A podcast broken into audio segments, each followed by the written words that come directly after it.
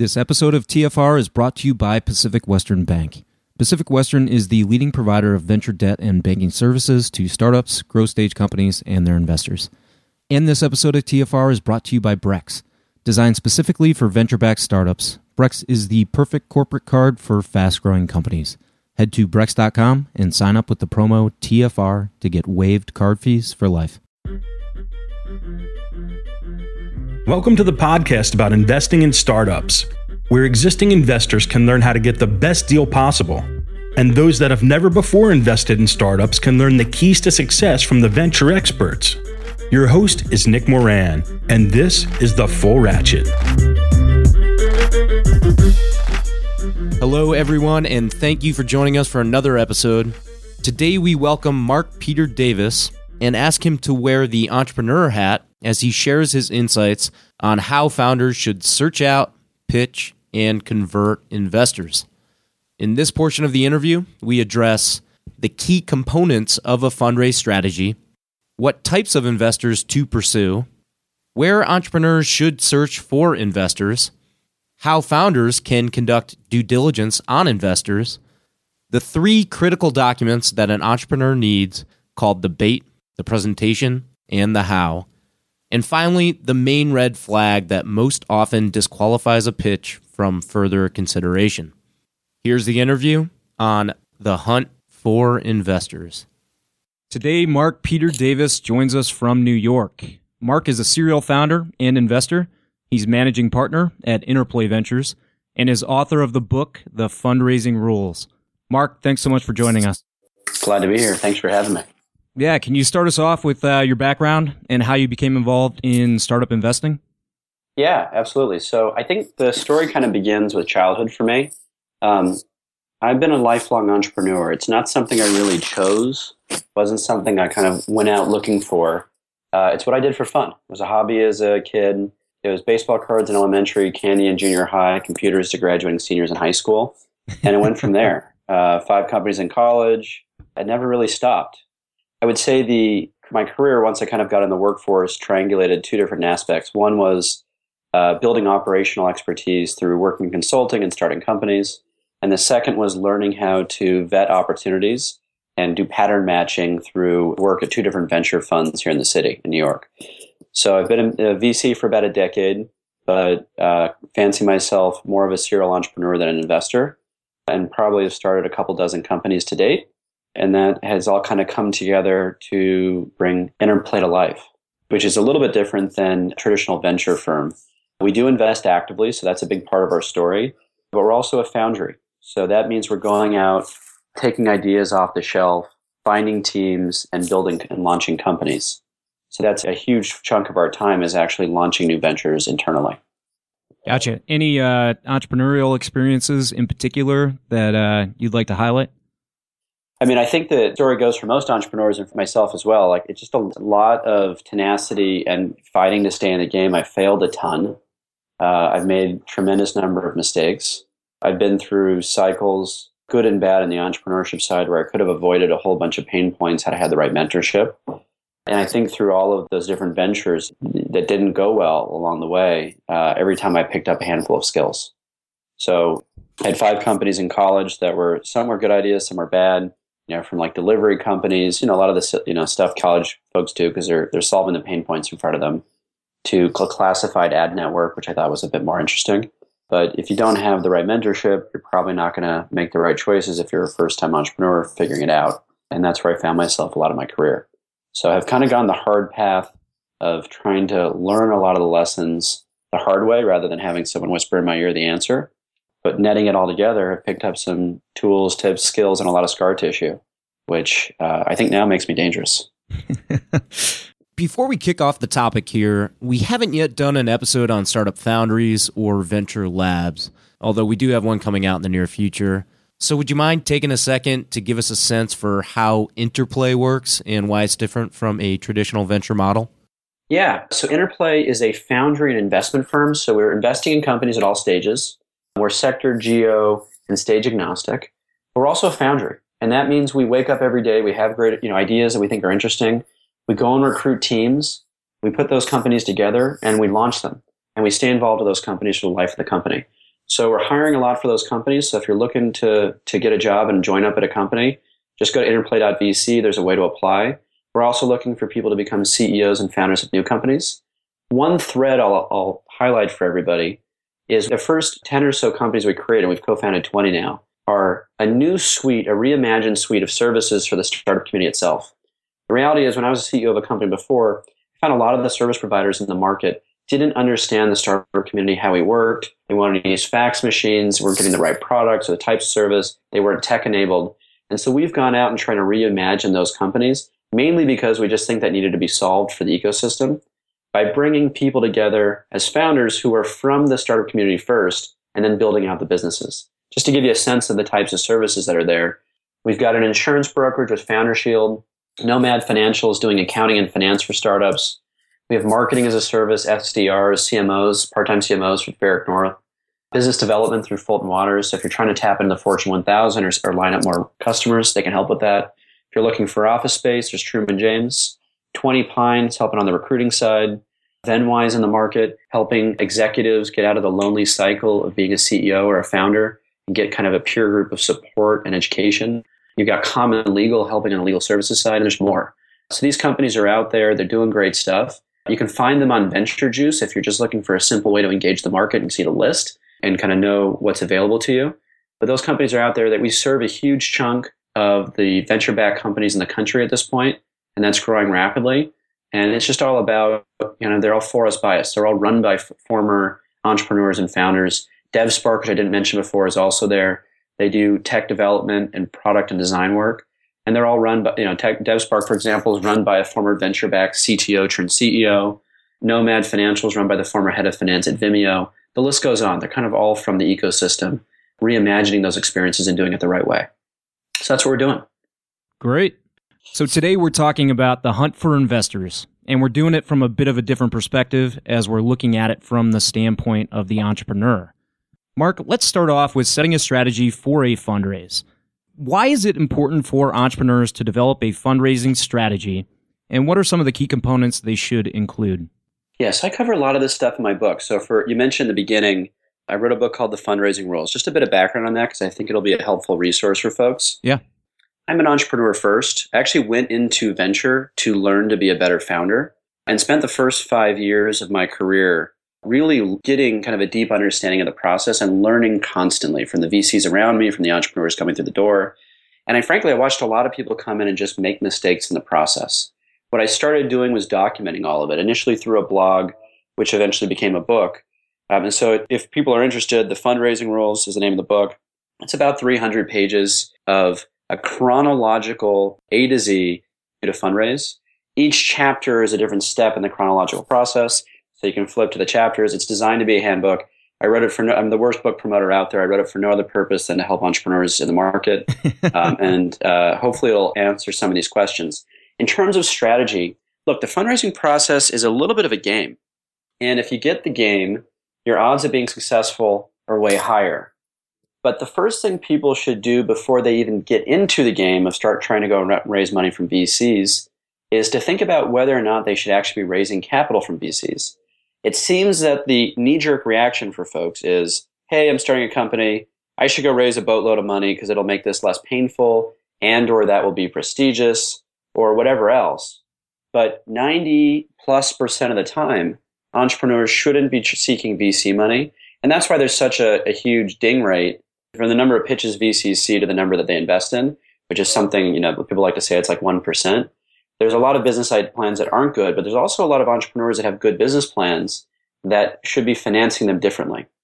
Just to take a step back, I think if you ask the average entrepreneur, and this will dovetail on what I'm, the point I'm making here, what the drivers of success for their venture will be, you know, most people say the stuff that I would have said before I kind of broke into VC. I'd say market size, team, strategy, a handful of other things. And the things that usually are ingredients of any standard pitch, fundraising document, or otherwise. It's parts of the story, of the, of the whole plan. But the reality is, most people will fail to talk about how they finance their company. And if you define success as ultimately the entrepreneur's return on the venture they do, how they finance the company, how they structure it, the type of investors they bring along for the ride will have a paramount impact on the outcome. For example, let's say someone goes out and starts a company that does really well, gets to a $5 million top line revenue run rate, they've got profits, the whole bit. But they brought in VCs along the way who don't see kind of the return they need to have an impact on their fund when a company flatlines at 5 million bucks. For the VC, the game then becomes, hey, how do we expand this business? Let's take some risk on some new ideas. Let's maybe bring in more capital and dilute down the cap table to try some new angles. But if the founder had actually funded it from the get-go with investors that understand that type of profile, maybe you're fine with, you know, a cash flow business that's paying them with some frequency in terms of dividends or distributions, the founder could be crushing. In fact, one of the most impressive angel investors I've had in one of my companies along the way wasn't the VCs who managed to use sums of capital. It was a guy who had ramen bootstrapped a company for three years. He got it to a $5 million top line, a failure by every venture story, but he owned 100% of it. He had 80% profit margin, and he drove a Maserati. So there is a game in this of finding an alignment between your fundraising strategy and basically the, the structure of the company. And I talk about this in a good bit of length and detail in my book. There's a two by two matrix I propose. I basically help people try to frame their approach to the type of investors they should be focusing on as a function of the scalability of the opportunity and how much capital they need to get there. And so the short of it is if you don't need a lot of capital to build a small or medium company, should be really careful to take investors who are down with the type of structure and the type of outcome you might realize if you succeed at having a small business, but you convince folks along the way it's going to be a big business, you might have ruined what would have been an otherwise good return. Now, on the flip side, VC is a godsend for the right companies. It's not VC is not bad. It's just about alignment. If you have a big company that needs to do a land grab, own market share, doesn't have inherent barriers on day one that requires scale to build barriers, VC is the name of the game as long as you have a big market and can build a big outcome. So the game I would say is before people even start formulating a strategy, the first step is to figure out what kind of capital you should be raising and make sure it's aligned with the right outcome and be communicating, hey, we're going to try to get this to profitability, $5 million business, flip it for 15 million bucks. There's investors who, who would love that. And as long as you capitalize it properly, maybe the deal looks a little different than it might have in a normal venture deal. That can be a great outcome for everybody. After you figure that out, yeah, there, and if you've decided you're going for the VC game, there is a lot of stuff you can do to optimize your outcome. There's pre fundraising, which most people aren't talking about, which is building relationships with investors before you're even in the game. There's a very powerful pattern of emailing people and saying, Hey, I'm not looking to raise money. I just want to start a conversation. We will be out in the market down the road. And you can start to show people over this, uh, the subsequent months patterns of success. Hey, we're, we're going to set out, we're going to launch in this market or start, you know, getting our, our cost of acquisition nailed down and then coming back month by month with updates by the time you raise, they know you, they trust you, they can see that you're consistent, that you can execute. That's a very powerful part of the game. There's probably a hundred pieces to figuring out the right strategy, many of which are illuminated in the book, but I would say some just high level things. Make sure you're targeting investors that are actually aligned with your type of company. A lot of investors, unfortunately, have very generic websites and they'll say they invest in anything IT. When the reality is they'll look for companies over a certain size with certain revenue metrics they might only actually do a couple sectors within IT. You know, maybe they don't touch ed tech. I'd spend extra time looking at the portfolio, which will usually illuminate some patterns. You can see when they entered, were they always doing seed or A? Where are the patterns and all of that? And there's dozens and dozens of other steps that kind of take you through the whole sequence of the fundraising cycle. So I'll stop blabbing for a second. But I would say if everyone started with step one, which most people skip, and stopped and asked, how should I be financing this to maximize my return as an entrepreneur? people may come to very different conclusions about how they finance their companies, and they may be more prone to actually being successful at the end of the day. Yeah, I think your point about pre investment meetings, uh, every founder that I've ultimately invested in asked me for advice long before they ever asked for money. Right, right. And it's just it's building that relationship. It's so much easier to invest in somebody you've gotten to know and you've gotten comfortable with. You know, they say they're going to be at a certain place at a certain time and they show up. It's the little things that signal a level of competence that uh, makes it less scary to give them your cash. Yeah. I think, in fact, I asked all those founders if I could invest. So there's yeah, got to be right. a lesson in there. yeah, totally. So, Mark, this process isn't just about finding any money, but it's about finding the right money. From your standpoint, what should entrepreneurs think about when selecting investors to pursue? And do you have any thoughts about the due diligence entrepreneurs should perform on their investors?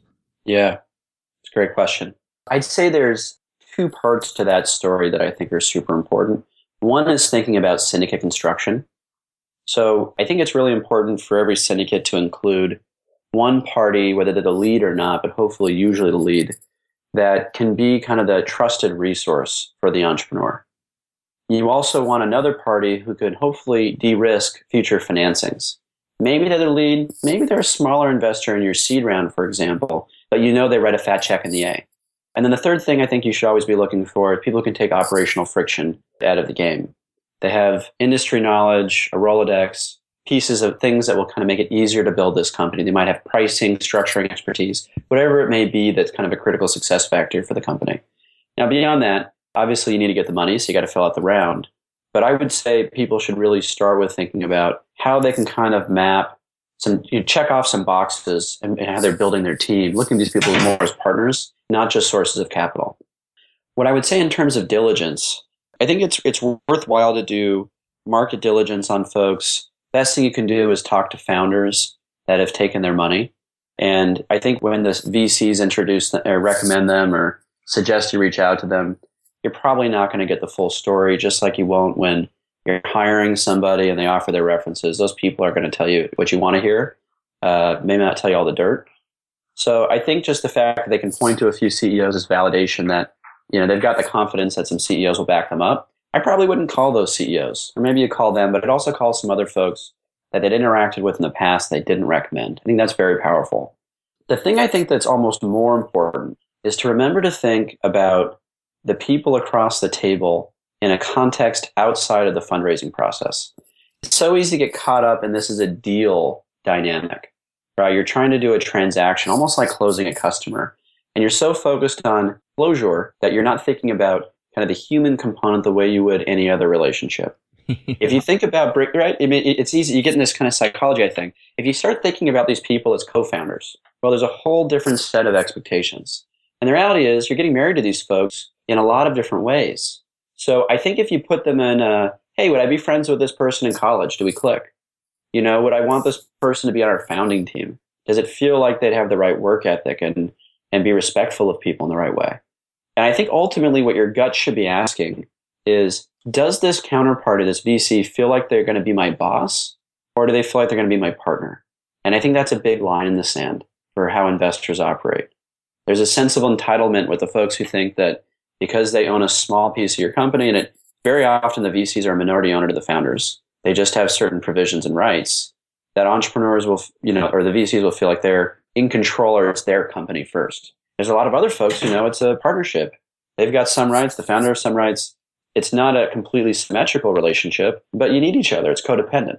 You know, finding people who understand that I think is is a totally different world to be operating in. Mark, assuming one has an idea of the type of investors they're looking for, what yeah. are your thoughts on where and or how founders should look for investors? I think the world has changed from 15 years ago. VCs 15 years ago were hiding in ivory towers. You had to have a great intro, right? I mean, you had to have this great introduction for them to even like take the email. And now VCs, you know, their entrepreneurs are out there. There's an abundance of capital. VCs now almost live or die by the effectiveness of their marketing and their branding, right? right? They need entrepreneurs to know and come to them. I think it's really easy to find and access VCs today, right? I mean, I get people sending me plans through, you know, as easy as LinkedIn or Twitter and I look at all of it. Not everyone probably does. Is there a lower hit rate on something incoming cold? Sure. If it comes in from a, uh, someone I trust, the odds are just higher that it's been vetted. But I think getting to folks and building a relationship is really easy in the modern venture game. So I don't think there's any rocket science. AngelList, LinkedIn, there's tons and tons of resources. If you just Google, depending on what city you're in, VCs, this city, there's probably an article listing a bunch of them. It's a pretty trivial exercise. Yeah, we've had differing perspectives on the program so far about whether you need a warm lead to pursue an investor or not. Yeah. Um, you know, I've found that the majority of my deal flow comes in cold, although I get plenty of referrals as well. And yeah. I typically tell people just send it all over. Um, totally. Because I'd rather make the decision to pass myself instead of somebody making that assumption. Yeah. And then everyone's got different styles. There are folks still who only invest in things that come in through, you know, a tight network. I just think increasingly the vast majority, I would say, of investors are open to the fire hose. So just get in front of them. I think obviously it's a human dynamic, right? So building a relationship or rapport along the way, even if it is cold, super important. Getting access is just not super complicated anymore. Getting everything else right, that's as difficult as it used to be. Yeah, oddly enough, sometimes the the cold ones that come in turn into to warm ones because they come to me cold, but maybe it's uh, an energy play, and and I know uh, uh, an investor that prefers energy deals, and so then I pass Yeah. it along, and and then it becomes a warm intro. Right, right, and and maybe I, we do things like that all the time too. And you pass it to a buddy who knows a space, and now it's a warm intro to that guy. That guy gets interested. It comes back.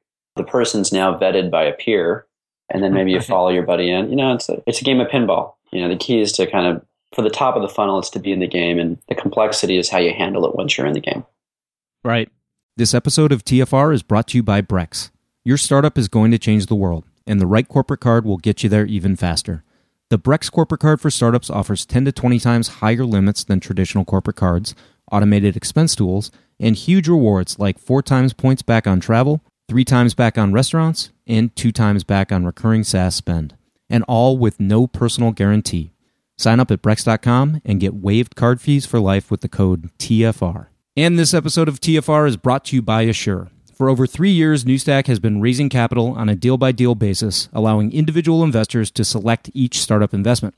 Assure is the company behind the scenes that powers this process. When we have 10, 20, or 30 angels investing in a startup, we can't put all those folks directly on the startup's cap table. So those investors are rolled into a special purpose vehicle that occupies just one line item on the cap table.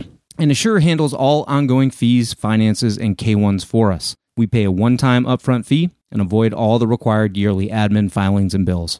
If you run an angel group or you would like your LPs to invest in deal by deal sidecars, go to assure.co slash TFR for 20% off your first SPV. And this episode of TFR is brought to you by Pacific Western Bank. Pacific Western specializes in providing financial services to startups, growth stage companies, and their investors, helping to navigate financial obstacles by providing access to funds and expertise. Pacific Western's customized products and team of venture banking specialists provides a banking experience designed specifically with startups and VCs in mind. If you run a tech company or if you invest in tech companies, it's strongly advisable that you build a relationship with the folks at Pacific Western. Go to pacwest.com to learn more. So you've cited the three documents an entrepreneur needs: Yeah. the bait, the presentation, and the how. What are each, and why are they necessary? So I, I think in a short answer, the, the bait is the executive summary, the presentation is the PowerPoint deck, and the how is an operating model. But there's a little nuance to each that I, I have found is helpful, particularly for first time entrepreneurs, to make these documents uh, less daunting or at least to understand more effectively how to prepare them. The first thing is the executive summary really should only be a page. I don't think it needs to be more. And writing your business plan in a page is damn near impossible. The key for folks is to understand that the executive summary does not need to fully explain your business. What it needs to do is address a checklist of topics that a VC needs to see to profile the company to determine if there's any reason they shouldn't meet with you. Where is it located? What's the basic sector you're operating in? Some bios on the team, right? How much are you raising? What stage are you at? Tell us about revenue. Really basic things. Should a VC fully understand your operation angle after that? No. The goal is simply to get the meeting or the call. And if you have that mentality that you don't need to illuminate every dark corner of your strategy, uh, it's a lot easier to actually condense, consolidate in one page, and then you'll kind of look like all the other well prepared plans or executive summaries. Presentation, it's the document you share when you're in the meeting.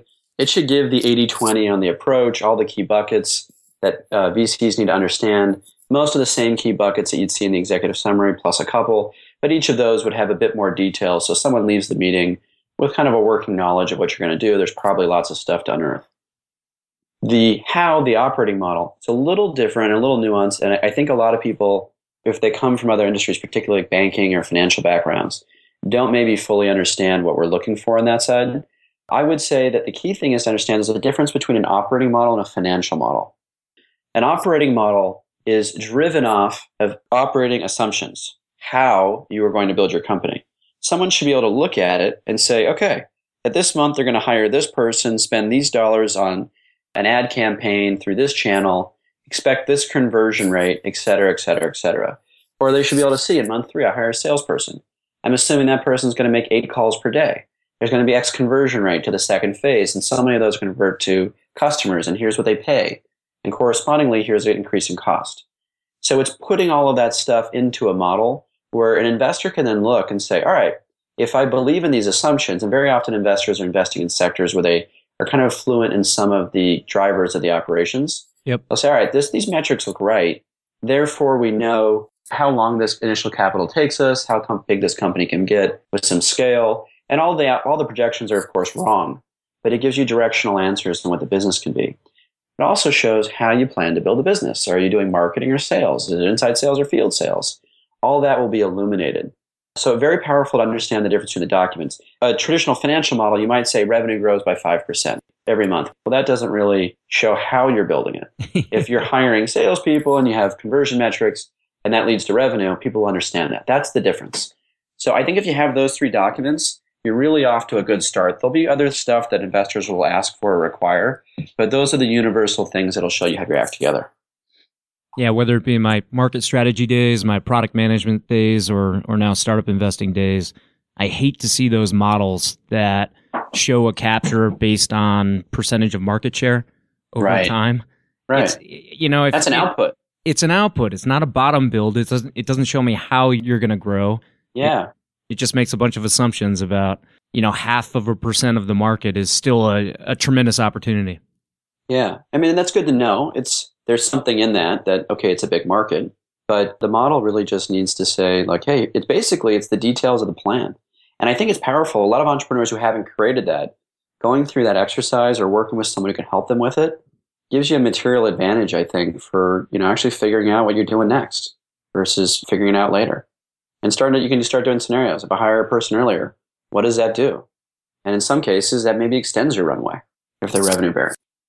Hey, Mark, with regards to the bait, are there any key Yeah. red flags that most often jump out and may disqualify a pitch from further consideration?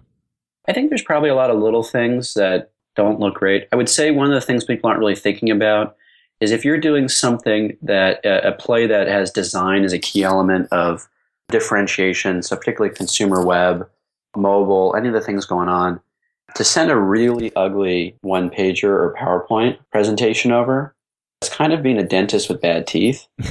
I, I, I think there's a game of yeah, I think there's a game of design where you know some of the people you can see clearly have to act together. They have beautifully designed presentations. It's art.